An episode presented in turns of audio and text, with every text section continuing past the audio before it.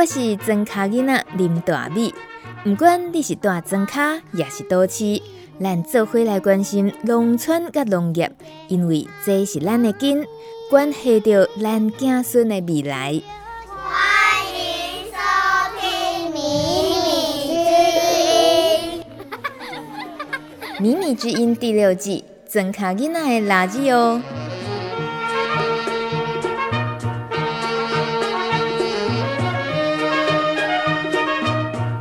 大家好，今日的真卡囡仔主角是谢嘉玲，伊是苗栗的真卡囡仔，绰号小刘。卖误会就是讲小刘啊，那不就姓刘吗？不是哦，刘这个字哦，其实是左边一个停留的留，右边是鸟。谢嘉玲因为从事环境教育工作很多年，就选一个跟自己特性很像的生物，这种鸟类叫做鵂鶹，俗称小猫头鹰。虽然体型很小，但是个性凶悍，别想欺负它哦。所以它种的米品牌当然就取名叫小刘米。为了让鸟类有安全的栖息地，它种田不用农药，不用化学肥料，希望把田地留给鸟儿。支持他的理念的消费者就叫做鸟友，会一起认养田区，买他的米，等于决定和小刘一起共同承担农作物的生产风险，还有为鸟儿留一块地所产生的机会成本。小刘米。其实这个名字已经我认识四年还五年了，因为在《米米之音》的第二系列《我爱山沟》的时候，第六集我就去访问小刘了。那那时候小刘就一边在挑米，一边跟我聊他来务农的原因，嗯、为什么会选择以友善耕作、种水稻等等的。所以这一集我觉得要听这一集节目之前啊。我必须要先把那个《米米金》第二系列的《我爱深沟》这一集节目先一起就是 PO 给大家听，就是可以有个前情提要。然后呢，今天可以又再跟小刘聊天，是因为呃，最近六月三号的凌晨，小刘在 FB PO 文 PO 了一个将近四千字的长篇大论。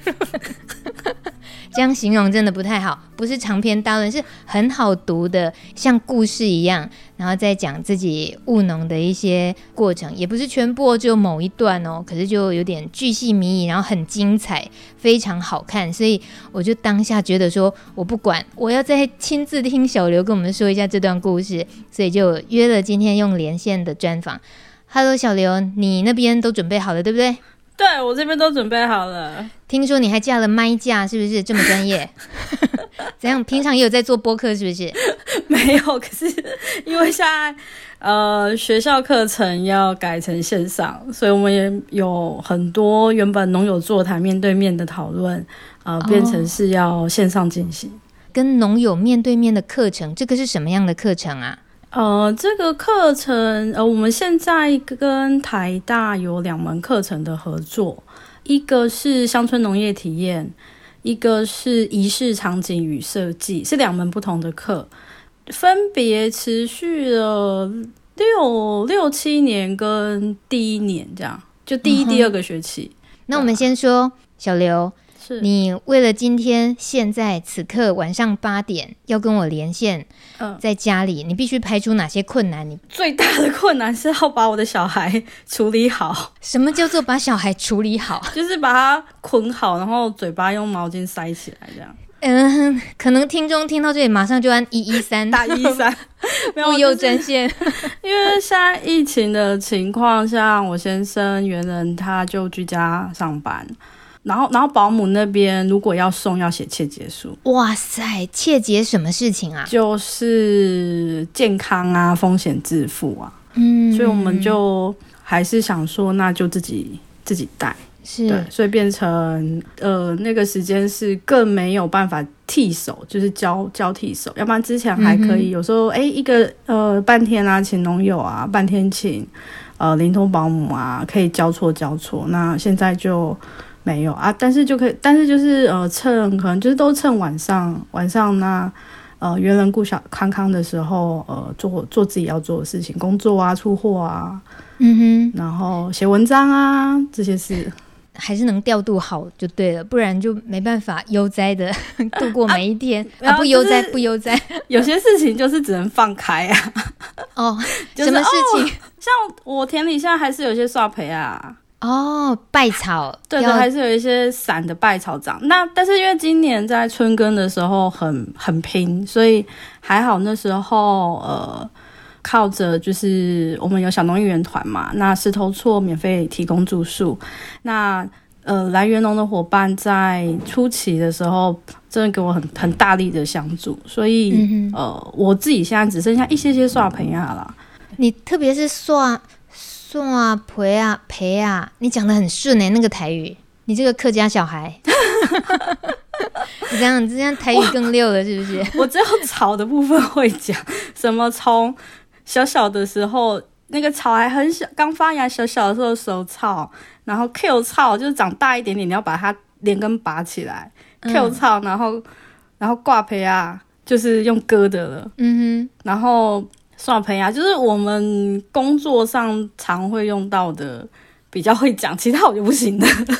特别是这个呃除草啊什么这些，会是用台语讲的原因是什么啊？是沟通一定都是这样子比较容易吗？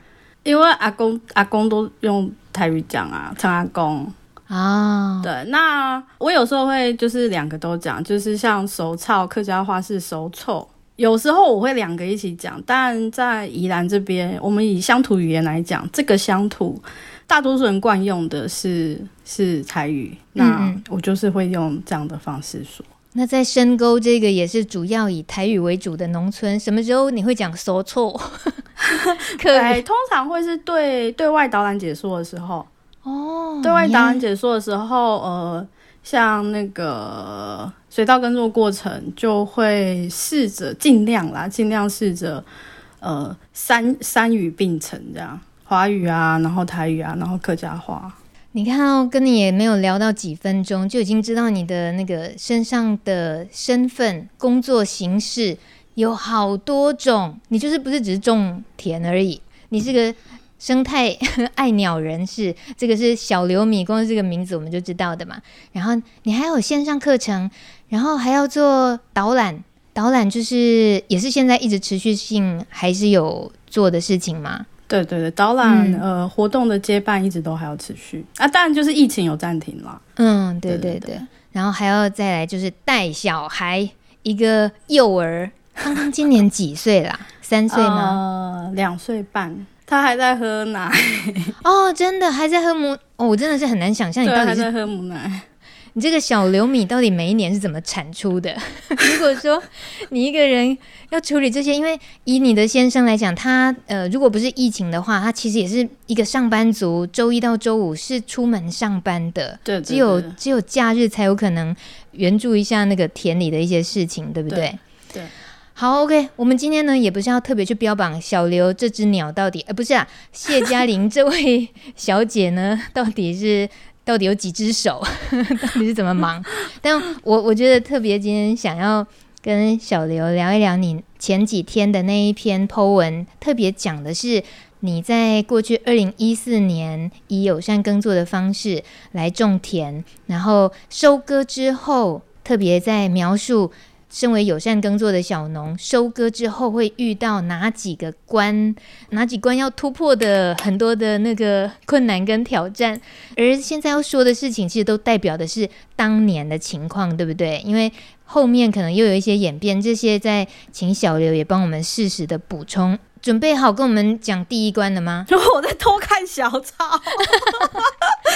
哎、欸，你说偷看小抄，那真的必要，因为如果你不是透过写下来，单纯你要对着导览解说，也都未必讲这么详细，对不对？对，那呃呃，我们用哎、欸、什么几年级生？第一年种田是一年级，然后第二级第二年是二年级生，这样来讲好了。就是我自己今年是第八年。嗯那有时候我们在跟就是刚进、刚开始在这边种田的，呃，可能是一年级、二年级、三年级的，有时候在聊一些种田的事情的时候，我觉得有一点不一样。我说那个不一样是，嗯、现在二年级、三年级生他他现他看到的深沟村，或者说他当时会注意到深沟或选择到深沟的原因，可能就已经是这里的友善友善耕作的水稻的产业链相对完整。嗯，那所以他来是一个呃资源资源系统比较丰富的条件。那可是我们当时其实是一步看着这些事情一步一步发生，嗯、那也包括说中间自己的身份转换，就当自己是一个嗯小农的时候，还不了解跟不理解戴跟大哥他们所面对到的事情，跟他们在想的事情的时候，有时候也是会有一点嗯沟通上的鸿沟吧。嗯哼，那可是中间看着整个新农社群呃。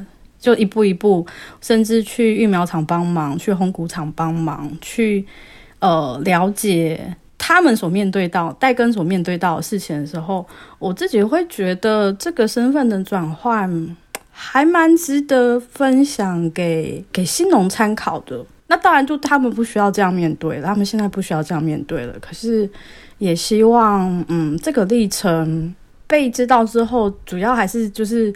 希望就是相互理解啊，跟珍惜现在所所有的这个服务系统，这样。嗯，你提到代耕系统的这样的角度，是指你现在的工作又有什么不一样的变化吗？哦，你提到这篇文章，我是写到的是后端处理，嗯，就是收割后的后端处理。那代耕这这个段是我预计。文章要写七集，那那个应该会在第五集出现，还没写到，就是会提到我们呃去那个戴根大哥那边，就是协助那参与整个过程，然后后来包括到说我们合合资买插秧机，哦，那自己上插秧机开始去面对呃秧苗的不稳定性，然后跟苗场的沟通，嗯、还有在秧苗。前前后后林林总总很多很多的环节，嗯哼，那我自己是觉得经历的那一些会更能够在这个产业链过程当中替每个角度的人去着想，嗯，对，就是我最直接的啦，呃，我自己上插秧机，我是放秧苗，那那个蚕桃就是马路要下到田的那个斜坡，那个蚕桃的。陡不陡，稳不稳固，好不好走，有没有长草？其实我们在插秧机上面，就会就会是我们的生命就是悬系在那上，就是在那些事情上，这么严重，那个很可怕。就是我以前不会觉得这个是什么重要的，就是以前还不懂的时候啦。嗯、那可是自己上过插秧机之后，就知道说啊，今天如果我草蚕桃的草太长没有割，我在插秧机上我根本不知道那里有没有洞。因为你草看、嗯、看你会遮蔽视线，就看不到。嗯、那如果有洞的话，你插秧机在这种倾斜的情况，它有可能会把你插秧机上的人甩出去，你震动、哦、然后翻，最怕的是翻，是你是人会甩出去。那还有包括呃，我稍微我稍微回到收那个后端好了，嗯嗯，像我之前就会觉得哦，反正我。我那个水稻割起来，我就是交给烘谷厂处理，就没我的事了。嗯、那我什么时候送，反正我就今天有送就好。可是我我是知知有去烘谷场帮忙之后，才会知道说，哇，稻谷来了，还要落稻谷，就是把稻谷落到那个烘谷机里面。嗯哼，那个要时间，一个太空包很大，嗯、那个落要时间，所以呃，对烘谷场来讲，其实呃，陆陆续续。慢慢的让这个落谷的这个事情是持续进行的，所有稻谷进入到烘谷场，然后它都塞好之后，都设定好之后，它的工作才告一个段落。嗯、可是如果今天我是把太空包把稻谷全部都压在我田区，等最后再一次送的时候，别人他的作业时间会从我送再往后推，嗯哼，可能是往后推八个小时，他才会完成。这些时序上其实是很很细节，那大概是要、嗯、呃投入这个行业，但我相信各各行各业都都会有它的呃这些部分，就是整个产业链的前后的环节，各自需要的时间，跟我们是集中好还是分散好？嗯嗯，我今天稻谷是集中过去好还是分散过去好？例如说像烘谷，好分散过去对它比较好，集中过去对它比较不好。可是碾米又不一样。碾米我如果集中它好处理，我如果分散它反而不好处理。它要每一次每一次再重新开堆高机，把你的稻谷找出来，然后再拉个几包稻谷下来，然后碾米。啊，如果你是集中的话，你就是这个动作一次，然后可能就一个站板的米就碾，它就做一次动作。可是你分六次，它就要做六次这个动作去把。推高机，然后把你的稻谷找出来，然后拉六包下来，然后再重复，再重复，再重复。小刘，大家不是都在讲种田就打三通电话，就稻米就就出来啦，就可以卖了。那三通电话就是先打田，然后插秧，然后再来收割。这是农村老人家有时候都自己会这样开玩笑的。可是你刚刚，你刚刚光是讲收割之后的烘谷，也就有那么多是你自己亲自去了解之后。有好多细节是这样讲起来，它都不是一个很单纯的最简那么简单一个决定就能够做好一个什么事情，很恐怖。我觉得恐怖的事情是很多事情真的不能够太追究。一追究清楚之后，你就知道说啊，原来那么难哦。哦，那算了，好了，那不要好了。原来有像耕作什么半农半 X，没有很美好嘛？不是，不是很单纯的就，哎，我就负责好好种就好了。竟然你连那个烘谷什么那些，你也你也都有这些了解。那你说的，你越多的了解，越多的理解，你就站在不同的负责的人的那个立场去理解，它最终的好处是什么？好处是整个运作可以顺畅啊！你要是不了解，反正也就是就不就都交给会处理的人，这样就是就是造成别人麻烦呢、啊。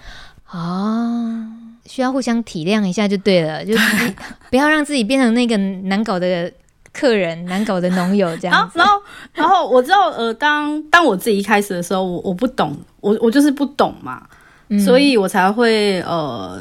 呃，稻谷进烘谷场是集中进，就是一次集中进进稻谷。那等于说我我没办法理解这些事情的时候，那造成人家的麻烦。所以那就有被念过是吧？哦，大吵一架。哦，原来是这样啊，在烘谷场两个人对骂对吼。呃，怎么都这么冲？没有办当下没有办法好好说哈，那应该是很酷热的夏天，然后全身都啊扎哎，这样对不对？因为像我们小农园团会接待蛮多，就是呃，人家介绍说哦有有兴趣想要来种田的朋友，然后我都会先问说，那或者是说别人介绍说，哎，我我有一个朋友他想种田啊，我推荐他去你想去石油头石头厝那边，然后呃到各个不同农友那边去园农认识看看啊，我都会继续追问哦。你是想劝退，还是想要让这个坑更大，让它掉下来？因为安排就会完全不一样。嗯、我们的经验，收割时间来的啊，几乎原本说要种田的，几乎都打消念头。哦、收割那个时期来的，那是大关卡就对了，那个叫大魔王的考验，是不是？很热，然后每个人都很暴躁，嗯、然后。出车祸的几率好像也高了一些。为什么会出车祸？急躁、心急。那那个气氛跟呃，或许在媒体上大家想象的那种田园田园舒舒适，哎，田园的悠闲啊，生活的那个节奏是完全不同的，超不同的啊！我自己都跟深沟村这么也算熟了，我也没听过。特别讲收割的时候有这样子的那种嗯气氛跟危险的感受诶，因为以农友来讲，要收割了，重要的事情就是也要让客户支持的人知道说哦，终于要收割，然后拍一张美美的黄金稻浪的照片，然后然后那个。米冲进去太空包的照片，感觉到丰收也好，然后让大家分享感受这一刻，就这样子啊，哪里知道还背后罗格贝西阿杂，然后火火气很大，会吵架，可能开车也会不小心，哎，这成本痒，还有皮肤痒，动不动就皮肤痒。对啊，因为那个倒毛到处都是，很痒。嗯，这样说起来，你到第八年了，你也还在。还在经历这一切，然后也你也没有被被打跑，啊、呃，后面当然自己越熟悉之后，这些流程就会越上手啦。嗯哼，对。那我觉得可能也是以前的工作是专案经理，所以可以理解每一个专案它就是你就是要把每一个环节可能会遇到的障碍事先的沟通好、排除好，嗯、那让整个事情可以顺畅的运作。那八年了，现在有比较不会吵架吗？就吵不懂的。哎呀，哎呀，吵不懂的是不是？哎呀，大田吵过，嗯，所以哎，这我我觉得我要挖坑给自己爆料。对呀、啊，对呀、啊，大坑打田吵过，然后轰谷吵过，还有，等一下，你现在朋友还剩几个啊？再这样再这样吵下去是怎样？你有有有有有些有些是有些有些是呃吵开了，其实还是就有一些是就是就是朋友，所以还可以再是朋友。嗯哼，好好难形容啊。有一些就是真的没办法了啦。嗯，哎、欸，等一下，这一集不是在讨谈论吵架吧？这集没有啊，是你自己哎、欸，你自己往那里去的哦。哎、欸，然后我觉得呃，刚才说到的三通电话跟这些事情，嗯、也是因为我们现在新农是。产是自自己生产自己销售，所以让产销这两件事情的环节扣在一起。嗯，那这个扣在一起这件事情，其实并不是一个常态，或者说它甚至我可以想象，一直以来，或许有政府以来，嗯、因为嗯，农粮食作物它其实。基本上一直都是比较呃，它是它是一个公部门需要去了解数据、需要去控制、需要去掌握的事情。那不管那个掌握是往哪个方向跑，但你可以自己生产，然后自己销售粮食，我觉得是很环境的事情。嗯、那当然就是如果在农业历史上我不够熟悉，如果有有要更正的朋友，就是可能再补充。我们就说一般原本的惯性的状况，那你到。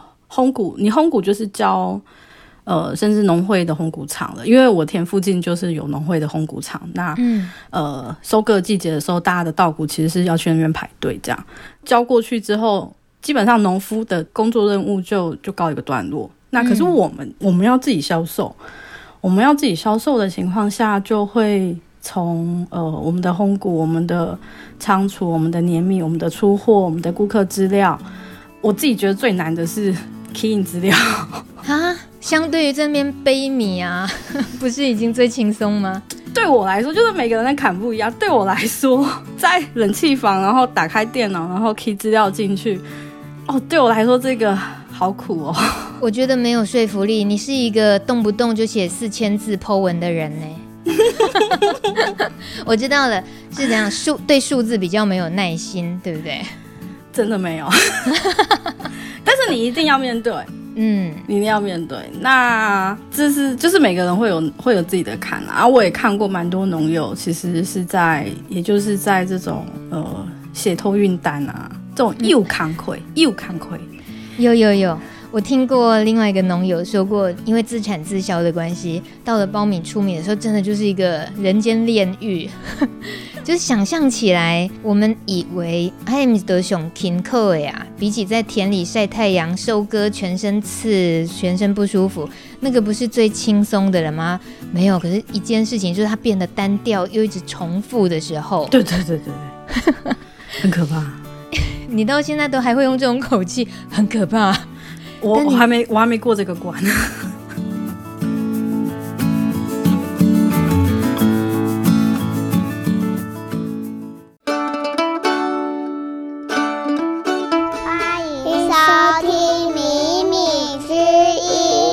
真卡囡仔的垃圾哦。小刘谢嘉玲八年前到宜兰深沟村种田。谈起友善耕作社群，在当年稻米收割后，有重重的关卡，必须要以人力和毅力克服的过程。例如，一个人要把五十公斤的稻谷搬上车。他说，有一次他扛稻谷上车的时候，不小心把机车撞翻了，整个人也倒下来，后脚跟撞伤，血一直流，就这样滴着血一路前往碾米厂。听起来很像重案。现场，但是现在他回忆起来，好像都变成喜剧了。呃，那个时候收割后，你你两条路，一个是自己手工日晒，就是人工日晒，用日晒的方式，然后另外一个就是进机器烘谷机。那我们大部分是进烘谷机，进烘谷机之后，它分装就是五十公斤一包。嗯哼，那呃有一些农友他种的面积小，他大概就是两三分地，或者是说一两分地。他就是没几包稻谷，他可能一得到他的稻谷，就是已经烘干烘干好的，然后也已经分装好的，就直接碾米厂把它碾掉，他也没有仓储的问题。嗯、可是像如果我们要做全年度供货，那尤其一年宜兰一年又只有一座，嗯，那我们就必须要让这些稻谷可以有地方先放着，那我们有需要的时候再再拿出来碾。我觉得这个每个地方的处理方式真的都还蛮不一样，像日本的习惯，日本是。呃，烘干之后就直接碾成糙米，然后用糙米的方式保存。哦，那想吃白米的时候嘞？要、呃、想吃白，所以他们甚至家庭是会有金白机，哦、他要吃米的时候再把糙米拿来。精白，对，我看过那个金米机嘛，是不是叫金？就是自己在去精米机去糙米的那一个壳，就是家里有个电锅煮饭，也就是很自然而然。可是想不到很多家庭里面还会有金米机，就是把糙米可以再碾成白米的另外一台小小蛮迷你的机器，这样子。对，就是每个地方的处理会不同。呃，我们台湾的习惯就是，就是我们家要就是去市面上应该就是买哦，我要是白米我就买一包白米回家这样的方式。对，那所以我们在出货的时候，我们也是会先问，就是诶，你要白米还是糙米啊？那我们就碾的时候，白米白米就是碾一个比例，糙米碾一个比例这样出货嘛。嗯、那可是稻谷的那个部分，我一定要有地方放。当年其实是。两百甲农友就开始有集资，他们好几个人集资，我忘记有谁了。他们好几个人集资，有盖那个冷藏库，就是专门放稻谷的冷藏库。嗯哼，这样才可以去确保那个稻谷的风味啊，它的下降幅度可以趋缓。我觉得米的好吃也蛮有趣的，你收割之后其实还不会是最好吃，稍微要放个两三个礼拜，让它回水。就是大家都讲回水，哦、那我理解就是让它的那个含水率可以更加的平均。嗯哼，那回水之后呢，那个米的风味啊，还有含水率，呃，主要是米的风味，它一定会是递减。嗯，绝对米，我个人啦，我个人觉得十月的米好好吃哦。那之后就是 我自己的喜好。哦、那后后面一定是递减，但是我们就是透过冷藏稻谷。透过真空，透过放脱氧剂，用各种不管是控制温度、湿度还是水分，去让这个呃风味递减，还有米变质的这个幅度呃趋缓。嗯哼，我们只能让它趋缓，那让那个米的像现在是六月，六月现在吃起来跟十月的米落差不要到那么大，大概就是我们中间要努力的一些事。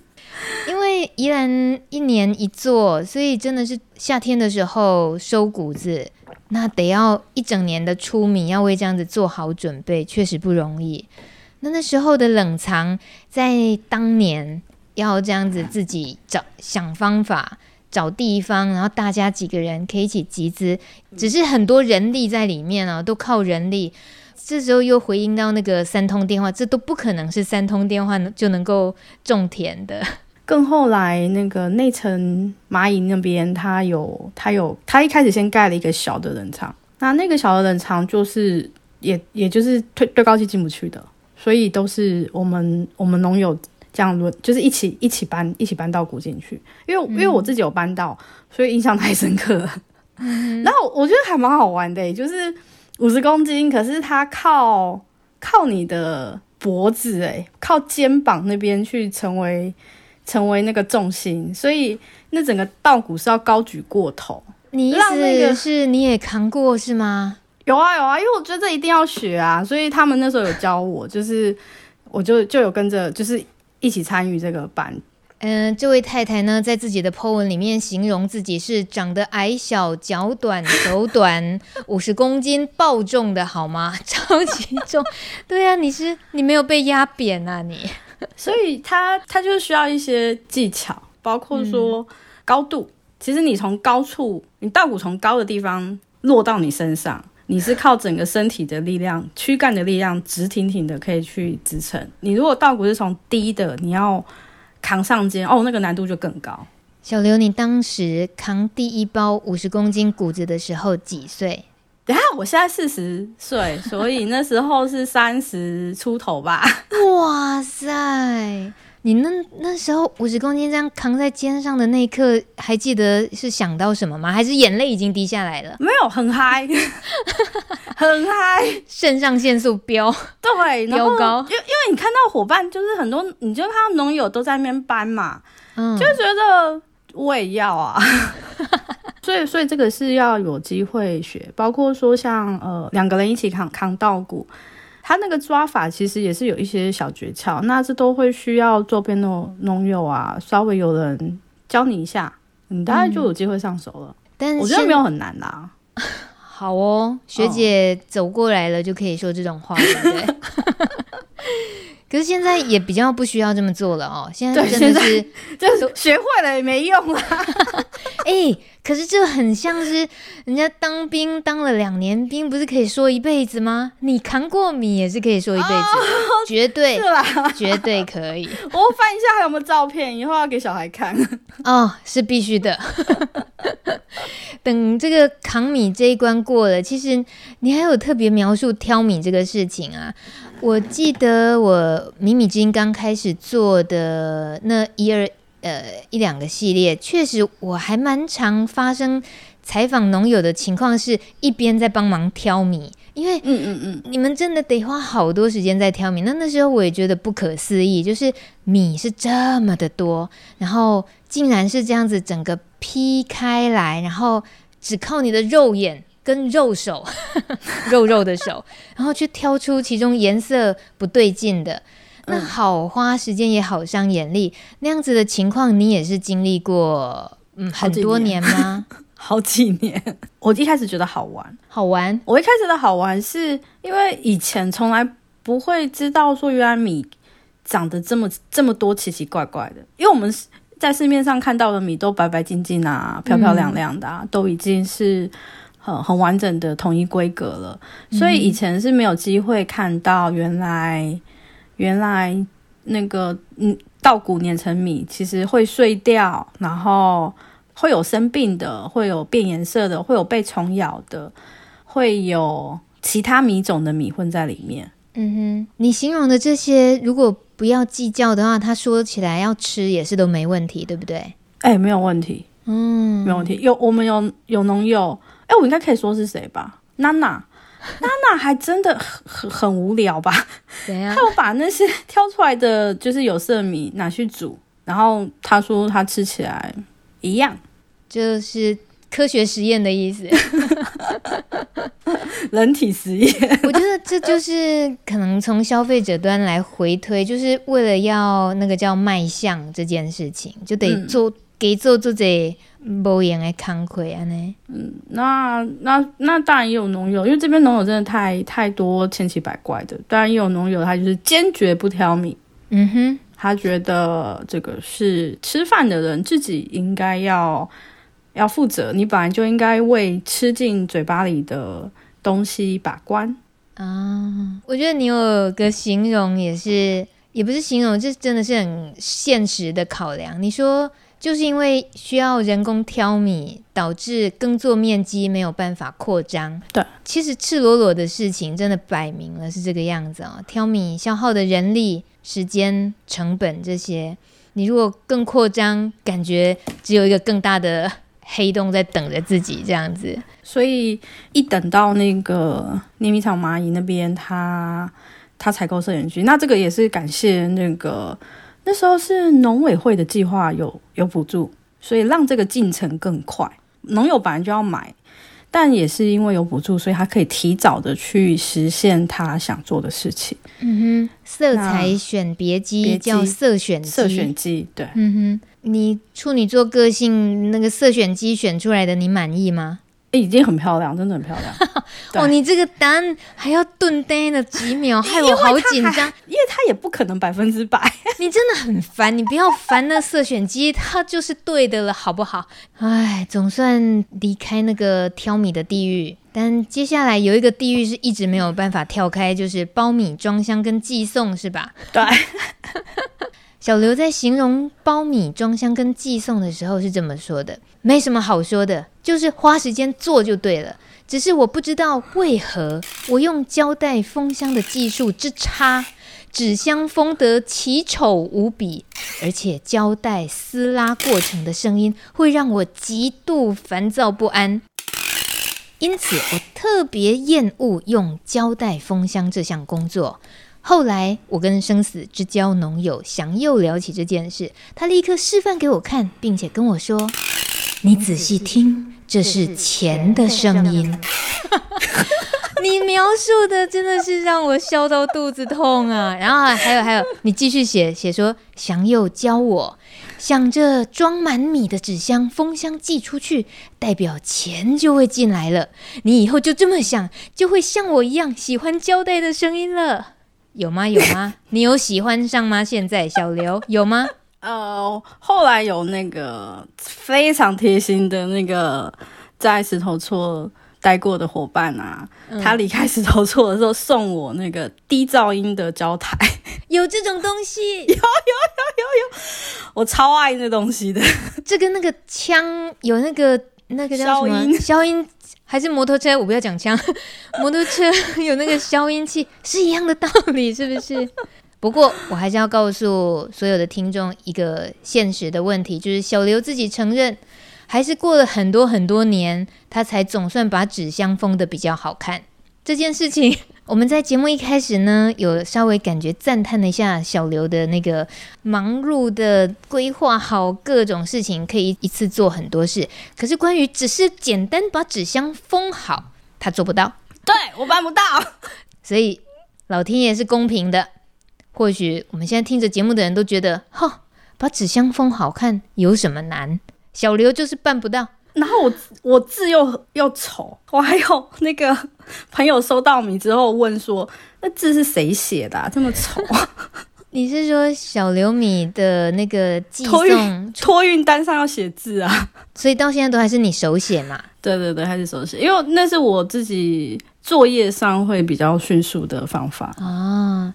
在此也是可以呼吁所有小刘米的股东们，收集每一年每一年小刘米的出货单，留意看看他的字迹到底有没有进步。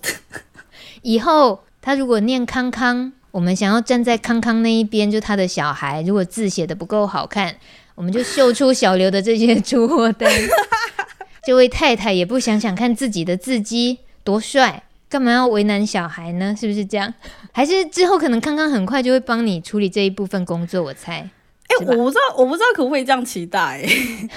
好好好，对不对？对你这个我我自己不知道可不可以这样期待。你这个提醒是对的，你这个提醒是对，对。你一切都做那个自己管好自己就好，不要不要依赖到别的人身上，尤其是下一代，是不是？嗯嗯嗯。可是你毕竟务农，而且是已经有了小孩，从他出生，然后都还不会走路，我就看到你会把它放进那个大铁盆里面，跟着你在田里，你在除草，然后它也就被你拖着在水田里面飘。嗯嗯。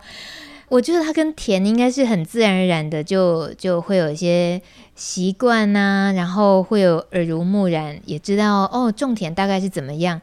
你会怎么看他？可能也嗯，对务农有没有兴趣啊？或要不要接你的棒子这件事？嗯，我觉得可以做的是提，我就是不管我今天工作是什么啦。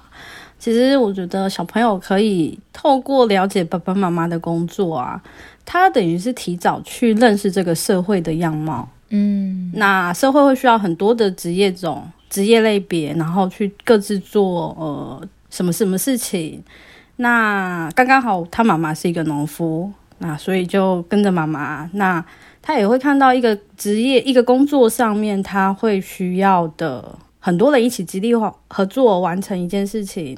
应该说，我会想让他看见这些事情。嗯，那他看见这件事情之后，不管他是在以后有兴趣什么，我自以为啦，会觉得这个会是我提供给他的一个呃教育机会，他学习这、嗯、这个这件事情的机会。嗯哼，二零一四年那时候你呃描述的是。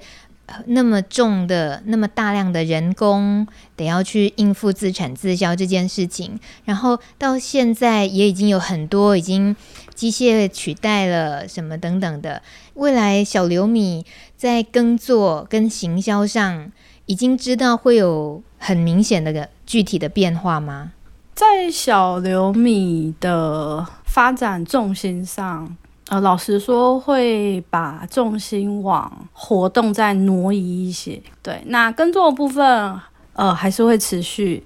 因为我、嗯、我其实种到两甲半那一年，也是跟小孩有一点的关系的部分。嗯哼，呃，之前我是有做人工人工试管，嗯，就是做人工生殖。那时候其实真的会面临到一个，就是呃自己的职业发展走向。那但是因为做了三次都失败。所以当时是决定了，好，我就这辈子没有小孩。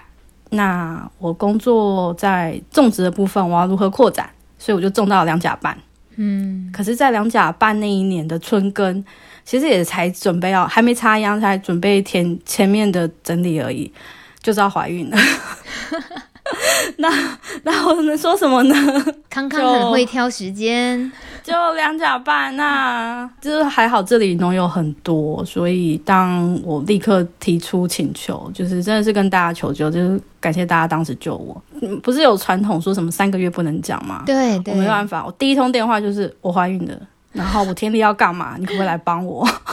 好险，你真的是没有去拘泥于三个月，要不然你要是很吃力的硬撑到三个月，小孩子不见得能够 顺利耶。没有，我不讲，我就要上插秧机了。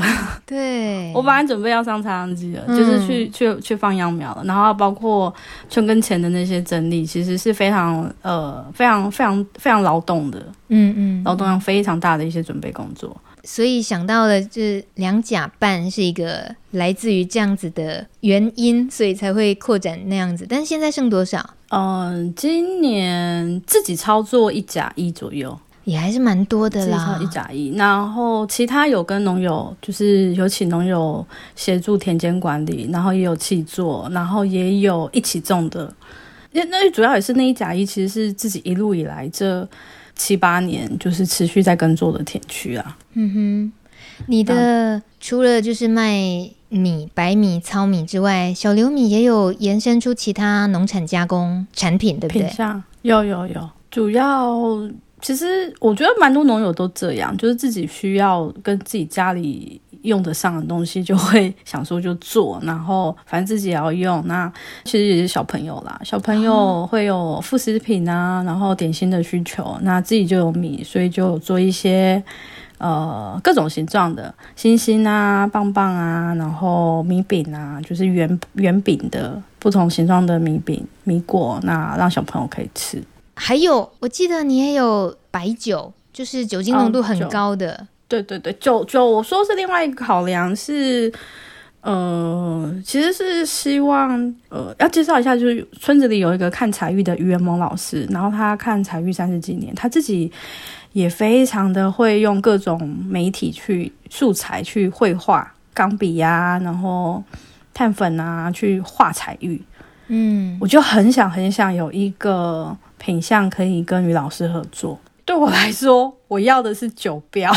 哈 哈哦，这个追求很特别。然后我觉得那个呃酒标，然后米酒这件事情，是宜兰的好水跟好好这块土地长出来的好米的结晶，然后又用于老师的画作做呈现。我很想把那那一瓶，就是放在很多地方，然后去介绍，这就是我们兰阳平原的好水、好水跟好米。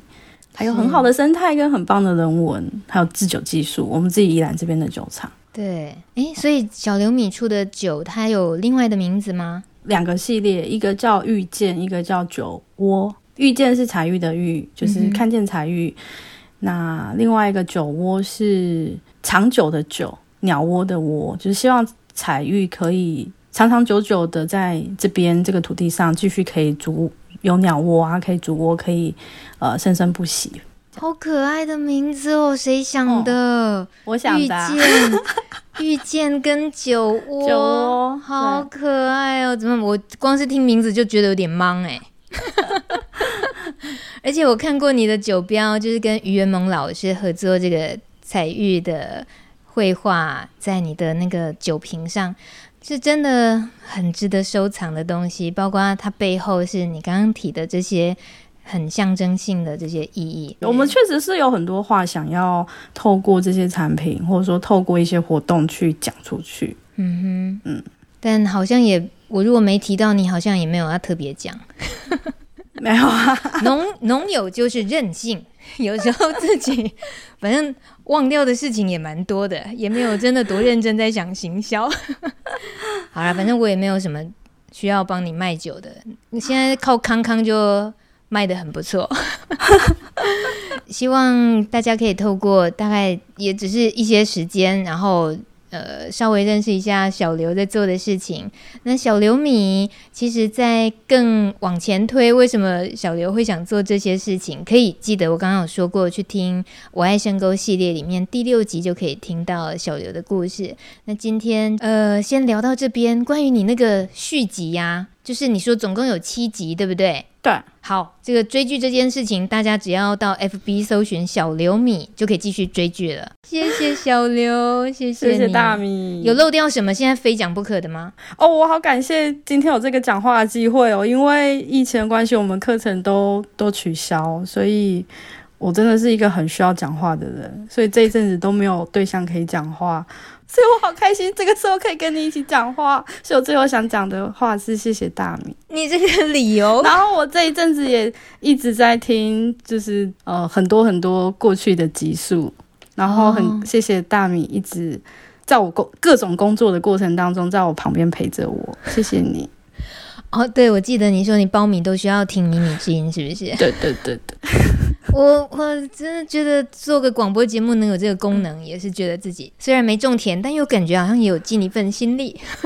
感谢，谢谢大米。